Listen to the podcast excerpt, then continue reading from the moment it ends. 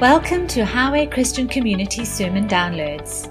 For more sermons, please visit our website. We know you will be blessed as you listen.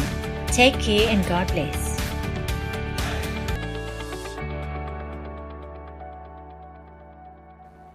Let's just um, all pray together. Let's respond to Jesus' uh, commission, uh, call to us. Lord, we do. You said the field is ripe. So we don't pray for the field to ripen. We just thank you that there are workers that are going to be thrust forth. And we now agree, Lord, with your prayer that the workers will be ready on the day of battle. We do. We just pray for supernatural strength and energy Let's lift up our voices. Father, we do. We just honor you. We praise you.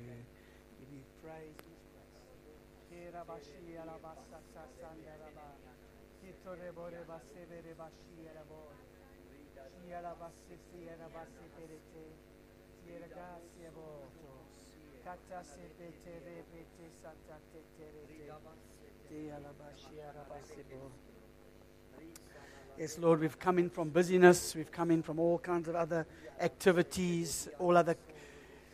things, Lord, that are important and take our minds. But we pray right now that every thought just be brought into obedience to the knowledge of Jesus. We pray for energizing, that the energizing of the Spirit. You said you will receive power when the Holy Spirit comes. So, Holy Spirit, I pray for a fresh anointing right now of energy, of strength, of concentration, of vigilance, of uh, just, Lord, your uh, motivating power inside of us right now. We just declare over every person standing here, every one of us, we just pray, Father, for uh, clear minds, clear hearts, open spirits to receive what you've got for us. Jesus' name, Jesus' name. Thank you, Lord. And our prayer over this church, Lord, is that many workers will go into the harvest field. In Jesus' name. In Jesus' name. Tierebo sierebo seboroko shatarende. Seberebere batiere berebere bakere boroto. Gorgasiela basiela barabata rabashatanda rabate. Kirebo so borobo seberetia. Kiragasiela basaba baba. Tasasa yatasasa sasa sasa sasa. Shaketitiera bashti boro. Mm. Mm.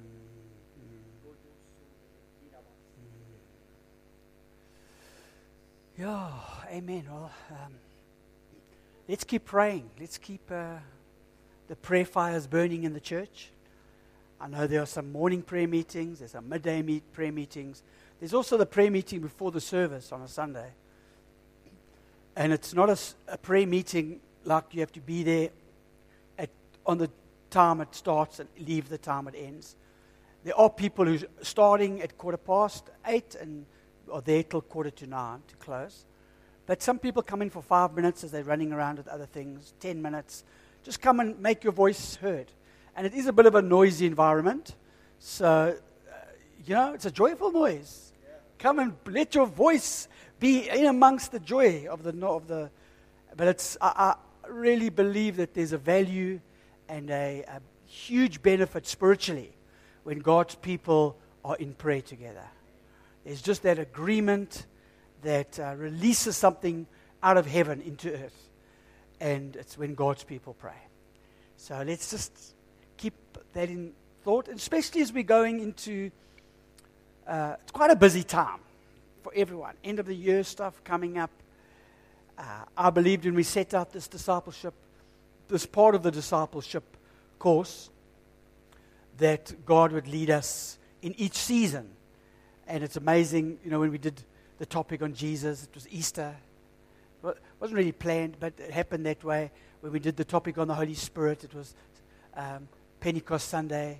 We did the topic on the um, reaching the lost. Rob happened to be here with a real passion to teach on evangelism. So I believe, even though it's a busy season, and this is kind of the highlight, if you like, well, not the highlight, the essence, the pulling it all into a meaning when we get onto this topic of discipleship. So it is one of the eight topics we're covering the year because you can, you can quickly see what a church's values are by looking at the courses and seminars they run. If the courses and seminars are predominantly around family and marriage and, and children and raising and budgets, and that's wonderful. We need that stuff. But that, those teachings are aimed at kind of equipping the already saved to be better Christians, not necessarily equipping them how to minister to people who've got needs. So that's part of the culture shift I believe we're in, is that we are going to be emphasizing that all are priests and all priests are called to minister in this church. And it's going to be a wonderful day when we actually believe that we don't need the expert or the professional to come and do something because we've been equipped to do it. So, again, I know all our minds are a little bit out there. There's the Pearl anniversary coming. But remember, that's a one off celebration, end of year party, which happens at the end of the, the course, which is actually great. It's a nice way to celebrate the end of the year. But the culture of evangelism is here to stay. This is the meat of what we are as a church. And just to kick off, pick your brains a bit. If we don't know what we're aiming at, we could hit anything. So, this is discipleship. So, what is the goal of discipleship? It's a disciple.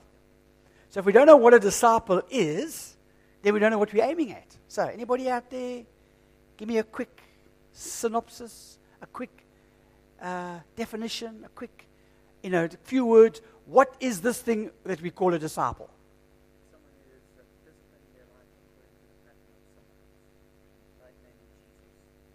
A disciplined follower of someone else, like Jesus. Any, anyone else?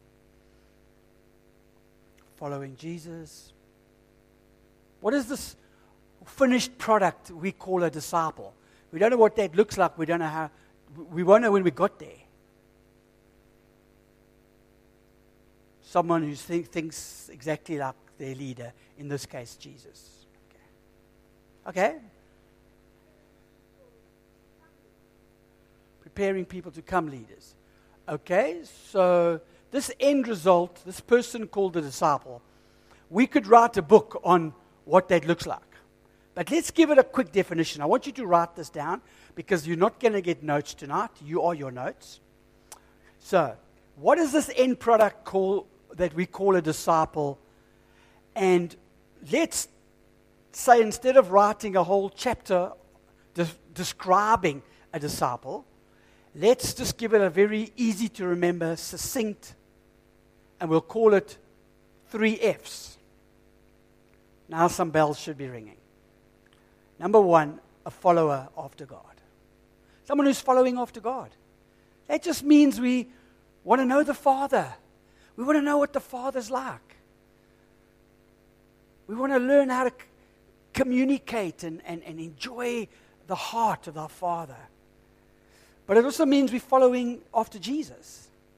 And following after Jesus means understanding our perfect covenant that came through the blood of our big brother and our Savior, who's also God. So it's following after Jesus. And then the Holy Spirit. We're following the Holy Spirit. We're learning to hear His voice. We're learning to cooperate with Him. We're learning how to minister in the power of the Holy Spirit. So that's under the first F, which is following God. This is what a disciple looks like.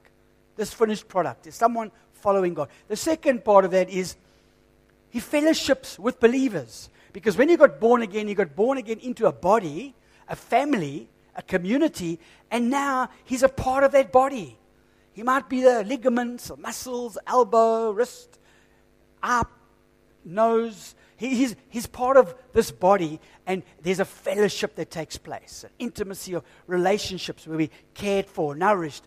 Iron sharpens iron. Don't always like one another, but sometimes we get what we need at that season in our life.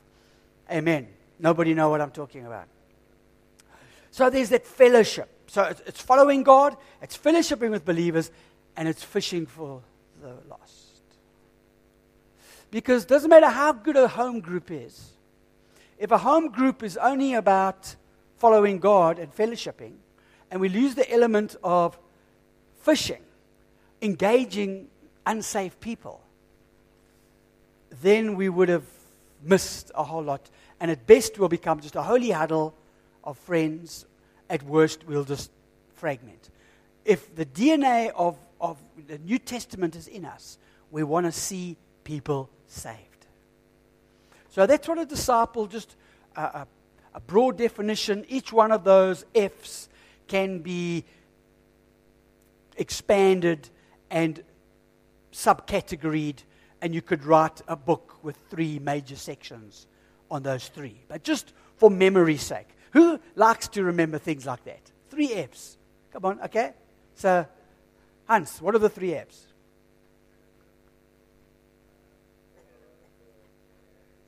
Fishing. That's, I mean, I can get that now. You know?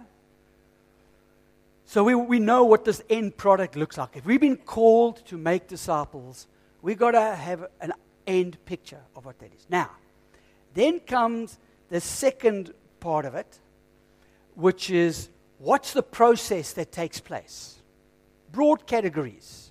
How do we move from naught to 100 through the stages to get to this end product? So, what is the production line to that end product? And again, anybody want to stab at that? Anybody? Does something ring a bell? Anything like four, four E's ring a bell?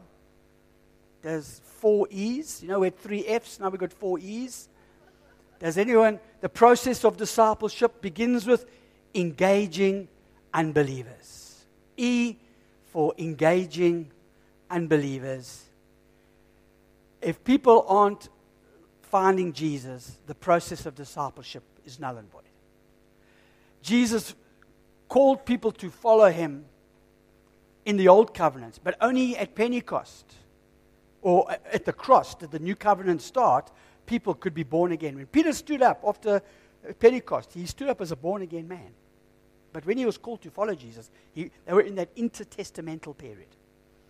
But Jesus showed us how he engaged with people and called them to follow him. You notice he didn't just call them to follow him individually. Hey, Pete, you and me are going to be big mates. It's going to be you and me, Peter. Just you and me. And no, no, he called Peter into a community of people that were his followers, his disciples. Discipleship takes place in community. People are called, engaged with, to come to Christ and find themselves in a fellowship, a community. So that's the first thing that we've got to get right is how do we engage with the lost? And that's where the whole topic of evangelism fits in and is established.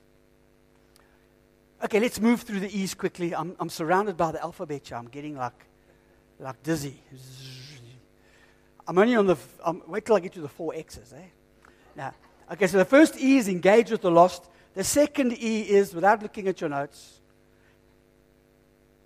establishing biblical foundations. A new convert needs biblical foundations.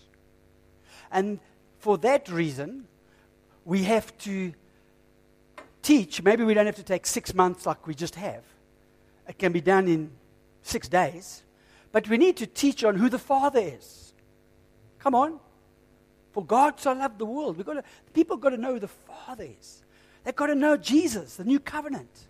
They've got to know the Holy Spirit and who He is and how He operates in our lives.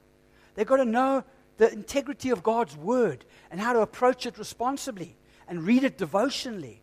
They need to understand prayer and the all importance of prayer and the authority of the believer when we pray, pray in Jesus' name with a power of attorney, call things that are not as if they are, stand in agreement with God, and see the world change through the power of agreement.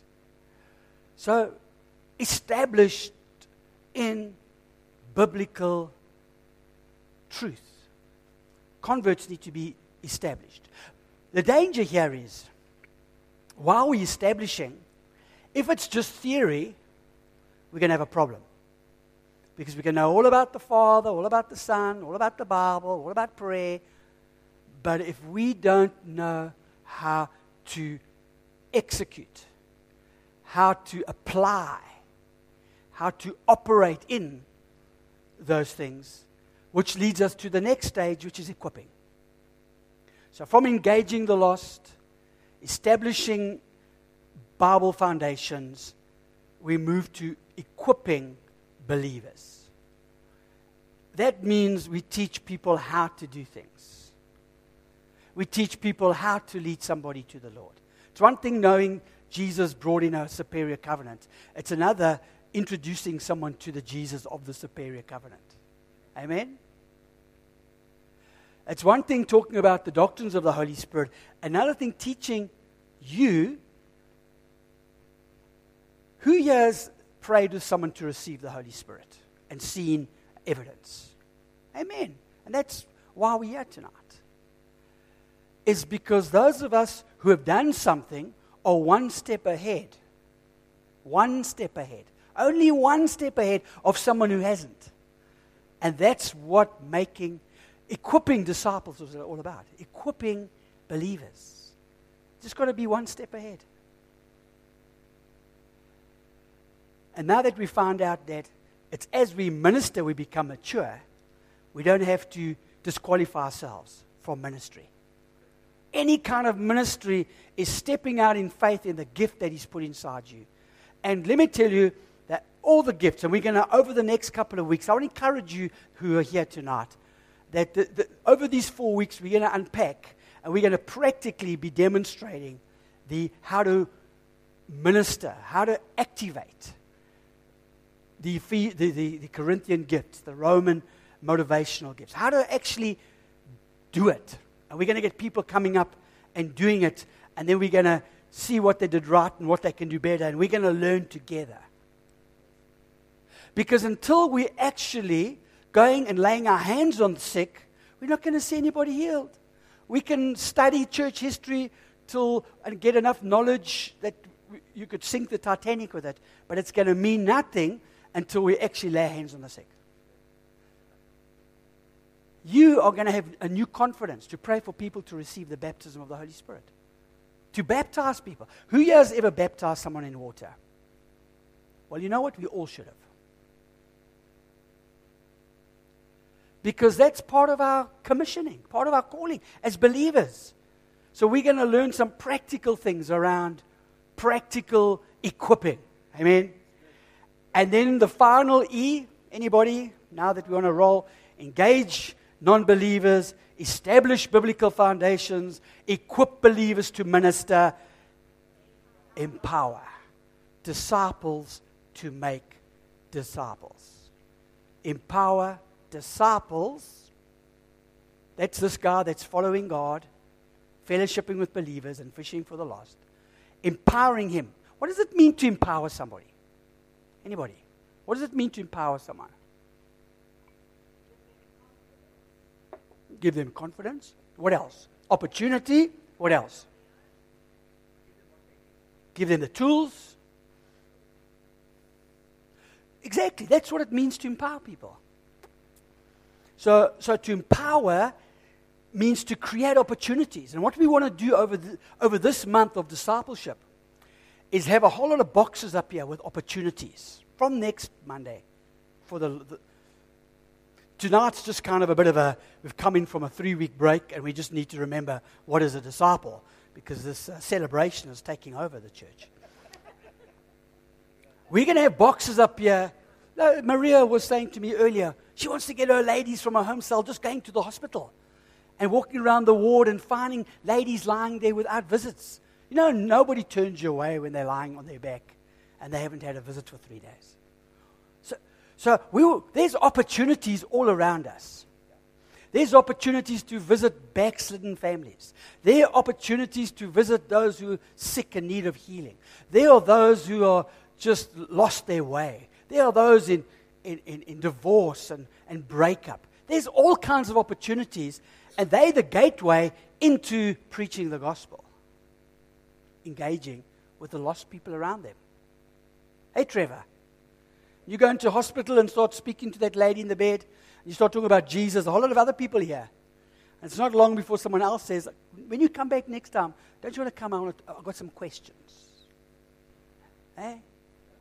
So that's the empowering. The empowering is we want to give you and us, all of us, the, the tools, the equipping, and then the opportunities. Now, this is where the rubber hits the tar. Oh, this is where the fun begins. Is, is ministry and making, empowering disciples to make disciples is spelt T I M E. That's probably the biggest challenge. Is this little thing we're just adding on now called time. You know, the very fact that you're here tonight means that you had to prioritize something. Maybe it wasn't that convenient. And not only for this hour that we're together, but the 30 minutes preparing to get you, and then the 30 minutes preparing to get your husband to bed. So, so you're looking at like two hours on a Monday night that you have consciously set apart and set aside. And I'd like to say, that if we kept just that discipline going forward, two hours a week, half an hour to get there, an hour available, and half an hour to get back to our life. That's all it would take. Because we found that we start including people in the things we're already doing. So when we look again, and then, hey, we've got to remember, I think it was Jesus who said, No man has given up farms and time and this and marriage and for the sake of the kingdom, but will receive how much in this life? A hundredfold. And he wasn't talking about going to heaven because he said, and eternal life.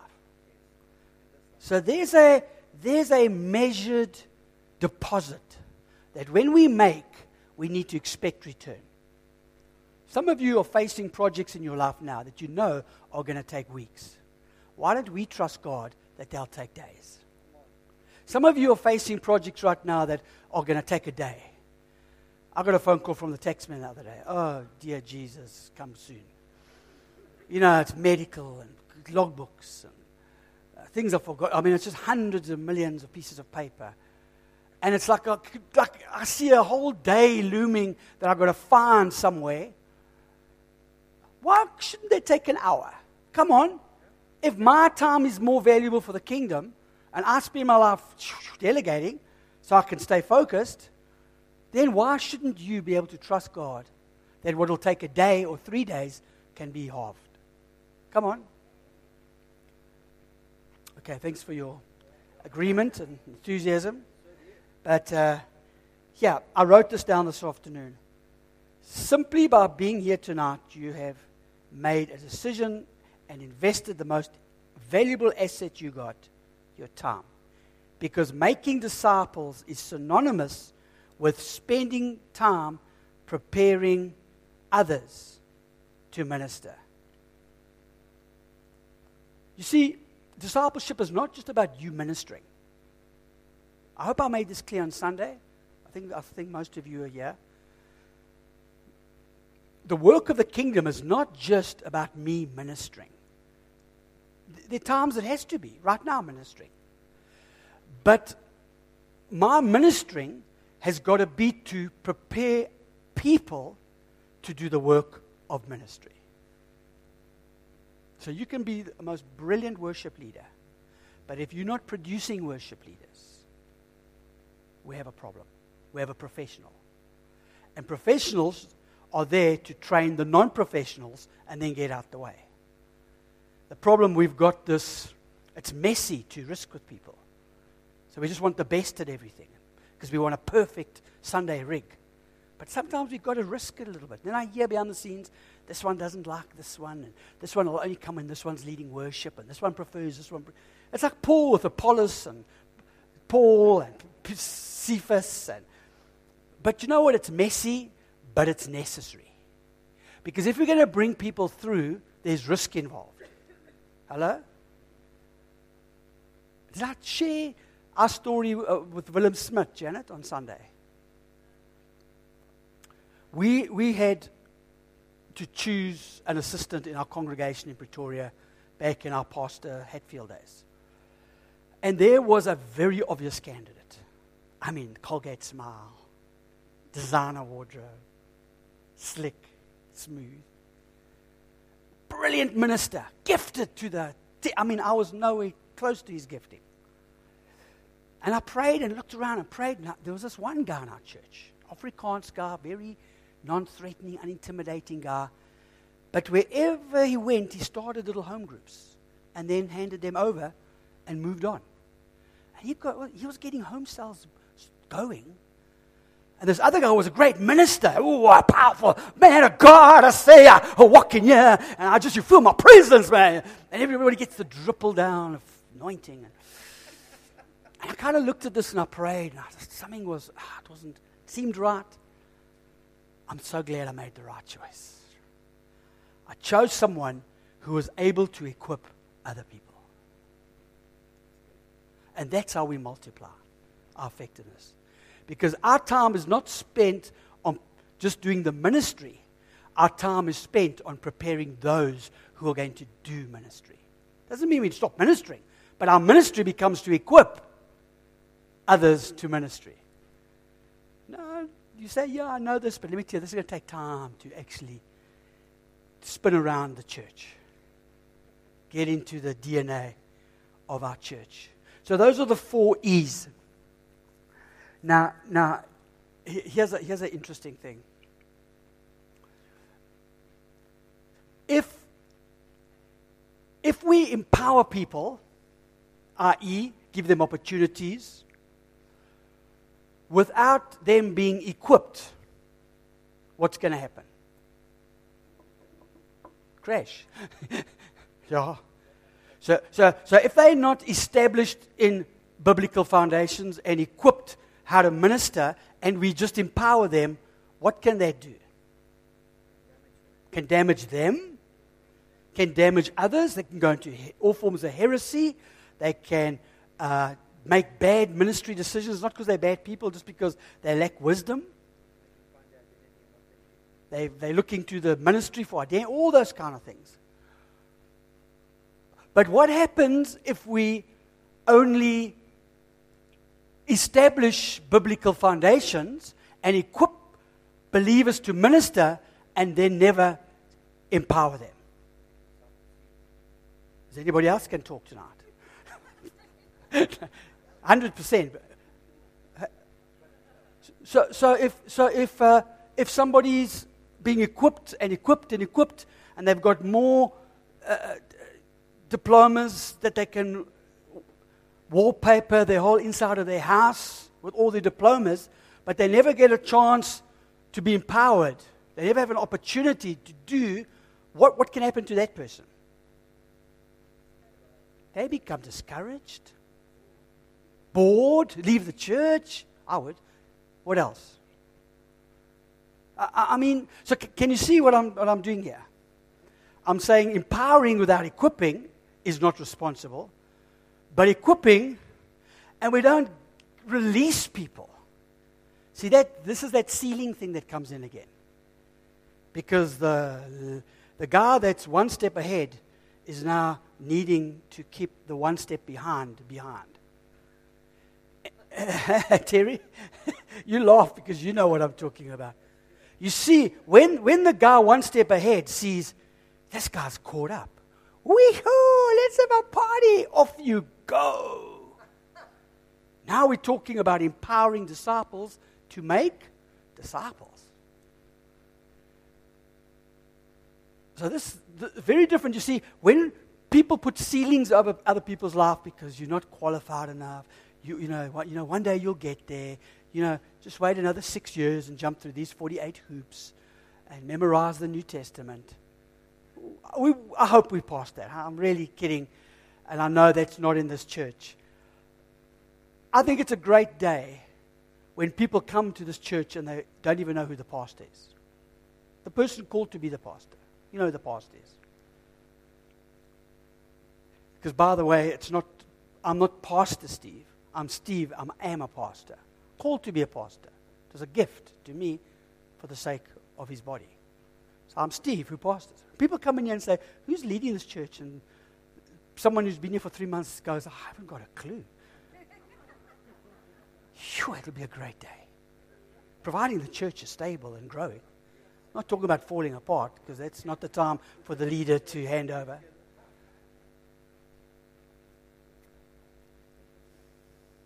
So, does that help a little bit tonight? Just to talk, r- remind ourselves about the definition, what we're aiming at. That's what the end product looks like. Here's this process. And those are interchangeable, they happen at different times. But I, I want to step out and say this that everything we do as a church should be integrated into those four things. It should, if it's a program running, if it's a ministry running, if it's a seminar, if, it's got to be integrated around those things. Or else we're going to be talking one language and, and doing something different. I hope you're still with me. Over this month, I want you to trust with me that people who need to be engaged are, are going to get engaged. We're going to see people get saved. Trust with me that this month, people, look, we've just spent six months covering the six big ones. And we spent a whole month on each. And I mean, it's been a lot of energy. And some of you have got to a few, and maybe that's all you needed to get to at the time. But as we hit this stage, this month, it's a month of saying, those who need to be equipped need to be equipped. And that's you and me. That's us. We need to equip. If you one step ahead, you can help us equip. So get ready. Be prepared when you, if you're going to come here on a Monday night. Be prepared that if you got a headache, somebody's going to get to pray for you. Get prepared. If you come here and someone else has got a headache, you're going to pray for them. And if someone hasn't been baptized in the Holy Spirit or seeks to flow in prophecy or other gifts, never led someone to the Lord, there's going to be opportunities. Because that's what equipping is all about. And then we're going to move into the empowering stage, which is, I mean, I was encouraged. Hans came to me the other day and said, he really got a heart to, to connect with people who've got controversial topics that they're dealing with and have a few outlined over a few weeks where they get to grips with one of those. I thought, you see, that's a perfect opportunity to engage with people who wouldn't normally go to church or to a Bible study, but might be interested to hear on another topic that finds itself going back into the Word. And you know what? We might aim at 10 and we might miss 8. And we must celebrate what we've failed at. Because if we didn't aim for the 10, if we didn't miss up on 8, we wouldn't have got the 2. I think sometimes we're so scared of, of, of making mistakes, of messing up. Well, I tried this ministry and it didn't work. And then I got involved in the worship and that didn't work. And then I tried with children and that didn't work. Hey, you know, Thomas Edison, every time he failed in his pursuit of the electric light bulb, said, Yeah, that's one more thing I've learned not to do next time. Come on. How different would our approach to life be if we said, the next time I fail at trying to start a home cell, or trying to do a children's thing, or trying to be involved in worship, or trying to do something practically, or in the community, uh, uh, or decide, get to visit somebody, next time I fail, I'm going to say, okay, Lord, how can I do better next time? Because maybe it wasn't the problem with the, the home cell. Maybe it was a problem that you were starting at 9 o'clock and finishing at midnight. You know, if the sucker's dead, let's pronounce it dead. Let's do an autopsy, learn what we need to learn, and do it better next time. Come on. And let's stop putting ceilings over people's lives. Like, no, no, brother, you know, you've only been saved six weeks. Got to wait till you're this mature giant. I'm telling you, God is fast tracking people. God is fast tracking people, and He's fast tracking those who got pure hearts that are saying, God, I, wanna, I want you to be glorified. In this, what I'm doing, I want you to get glory. Jesus says, I've got your number. I'm watching you. So, ministering equals time. And I think it would be ridiculous for all of us to set unrealistic goals like, I'm going to get 10 people saved this week and disciple them and equip them and empower them all to go and start ministry. But it might be realistic to just keep on aiming for that one person. Just that one person. I love what Graham Lucy, or oh, maybe I shouldn't mention his name. Please don't tell him I mentioned. None of you know him anyway. He was a particularly successful uh, insurance broker, consultant, and 120 uh, reps working for him. And he was asked to go and speak to some young reps at a, at a meeting, consultants, and, and, and to talk to them about how, how to be successful in the, uh, uh, uh in the insurance industry. And uh, I, I, don't know, you at the meeting where he said this eh, last week. He said there were three things. There are only three things. You've got to get in front of somebody. You've got to get in front of somebody and you've got to get in front of somebody. You're not going to be a successive, successful, might be successive, but you won't be a successful consultant sitting in your office drawing out charts and new theories and web designs and logos. You've got to actually get in front of somebody. And I love, when I heard that, I just thought, Woo, that sounds like discipleship. That sounds like discipleship. Because this is not discipleship, this is equipping. Empowering disciples to make disciples means you got to get in front of somebody. It can be the postman, the neighbor, child's friend's mother, the domestic. You've got to just get in front of somebody for discipleship to start. I love that. Can I repeat that on Sunday? You all act like you've never heard it before, right? Well, judging by the three F's and the four E's, it doesn't matter how much I repeat myself. yes, I thought I've been doing it since this time last year. I'm still getting blank stares. Yeah. So, any questions thus far? No, Elect, don't ask what the three F's are. I can see that twinkle in your eye. So we know what we're aiming at. We know what process there's involved. We know that everything we do in the church should be integrated into those processes somewhere, whether we're ministering to children or Sunday services or seminars or conferences. It's got to feed into that thing. Um, and what else did I say? Any questions? Any comments?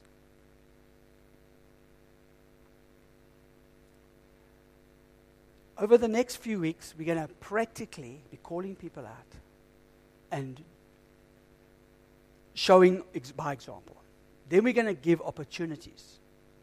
These are people that just desperately need someone to pray for them. These are people that are crisis mode. These are people that are just nobody knows what's happened to them. And imagine a room like this of 30 people. If we each, if we each, 30, 40 people, if we each took one name and said, by the, depends how urgent it is, but urgency contextual, I'm going to I'm going to make an effort. And then we trust God that the stuff we're learning theoretically, we're going to get an opportunity to execute. That's a different kind of church, eh? And if you get ideas of starting a little community, Bring those ideas. Let's go for it. Let's do stuff. And if, you know, Maria, if you get kicked out of the hospital three times, maybe there's another approach. You know? Yeah, Hans, maybe if no one signs up, maybe stop telegramming them and email them.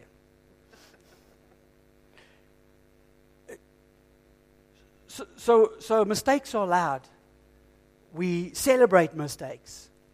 We learning, we're on a journey. We not looking to the man of power for the hour to do all the ministry because we know that the gifts are there to equip the saints for works of ministry. So, does that answer your questions of where am I going to use this stuff? And how am I going to use this stuff? The how is the equipping stage. And that's the stage we're in now. This is equip time. But the equipping is going to be have an outlet, which is an empowering time, which are the opportunities to do things. Okay, so here's, here's a thought. What if in two or three weeks' time, during a Sunday morning service, we need a whole lot of people who need ministry? And now we don't have a professional ministry team that's going to do the ministry, but you know how to pray someone into the, the baptism of the Holy Spirit. You know how to counsel somebody going through the, a divorce. Just by, Lord, give me wisdom. Give me a word of knowledge. Give me a prophetic encouragement for this person. You know how to lead someone to Jesus who comes up and, and says, I'm lost. I don't know. I'm lost. Could that be a different kind of church service? Yeah. Would you be. We're going for it. You ready to go, right? Yeah, eh, amen. Absolutely. Oh, Terry's chomping at the bit. He's been chomping at this bit for some time now. We are called to make disciples. We are not just to spend all our time doing the ministry. We are called to equip people to do the ministry. The best home group leaders in the world, I'm telling you. Yonggi Cho says a woman. I don't know if women have got a nurturing, natural ability to release and raise up others around them because they are mothers. Dads like to stay in control, in charge. The boss, the boss. I don't know what that is, but I do know that when we start to empower people, it's going to be risky. Are you prepared to take that risk with me? Because I haven't got another year to go through these six teachings again. These six teachings are going to be documented, they're going to be put in your hands, and in the new year, you're going to be able to go and in six weeks bring people into established in the in the in foundations, biblical foundations. And then equipping isn't going to take another six months because drawing on my apprenticeship artisan analogy from Sunday. Or let's draw on just Jesus. He called people to follow him. He did it, did the work of ministry. He then said, Come now, you. Yeah, Lord, but you know, all these people, they're so hungry and they've traveled so far. And he rubbed his hands together and he said, Okay, here's a thought feed them. There you go. Feed them. It's like, Jesus, Jesus, the storm, the storm. Why did you wake me up? Why didn't you just rebuke the storm? What was he doing? He was equipping them because soon he was out of the way. He was equipping them. And the artisan works while the apprentice is watching. At some stage, the apprentice gets told to just go and file this down, go and bend this 90 degrees. But after a while, the apprentice catches up with the artisan. And then the pre- apprentice becomes the artisan. And he has apprentices watching him. And I think if the church has got anything wrong, it's this thing. There are too many artisans who have got higher and higher and higher and higher. And more and more people looking to them to meet their needs instead of the apprentices becoming artisans. Equipping. Equipping. So, I know it's been talked tonight, but I think it's necessary, and I want to strongly encourage you, as much as you can, to prioritize this month together. And I know some people will be here next week who weren't here, but we're going to trust them to catch up quickly. Because I'm going to ask, what does a disciple look like? And you're going to go, fa, fa, fa, fa, fa. And I'm going to say, what is the process of getting there? And you're going to go, eh, eh, eh, eh. eh. So there's a good sheep in this place here. Eh, eh, eh, and then we're going to call someone up. We're going to get people who need ministry. And if they don't, we're just going to fake it till we make it. And then we're going to get you to come and show us, oh great man and woman of faith.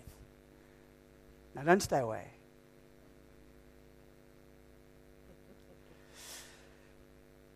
Last chance for a question before we pray. All good? Yes, Joy. Not about the celebration. Eh?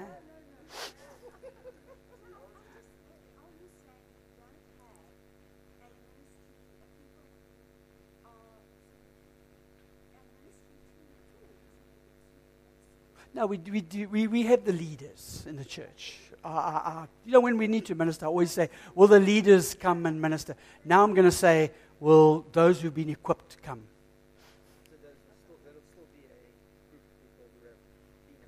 Yes, which I'm hoping is this group.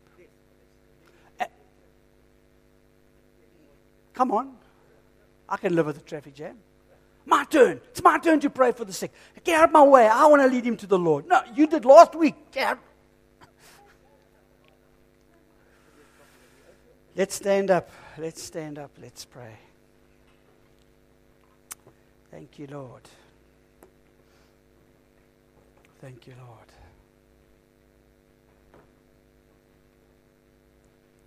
Don't get too excited because we're banking five minutes tonight because we might need it next week, right?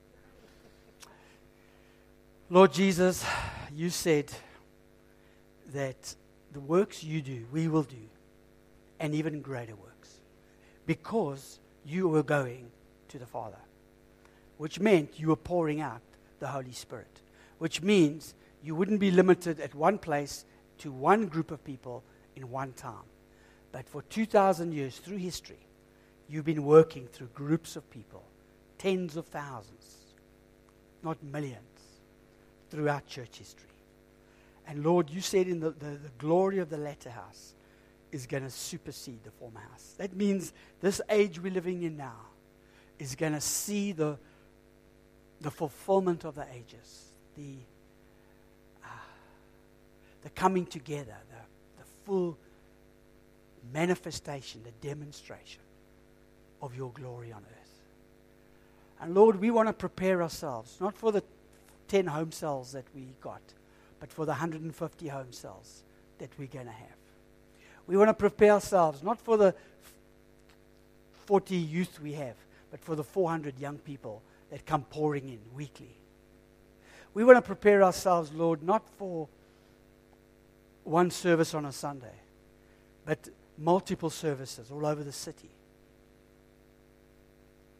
We want to prepare ourselves, Lord, for what you're wanting to do in the earth.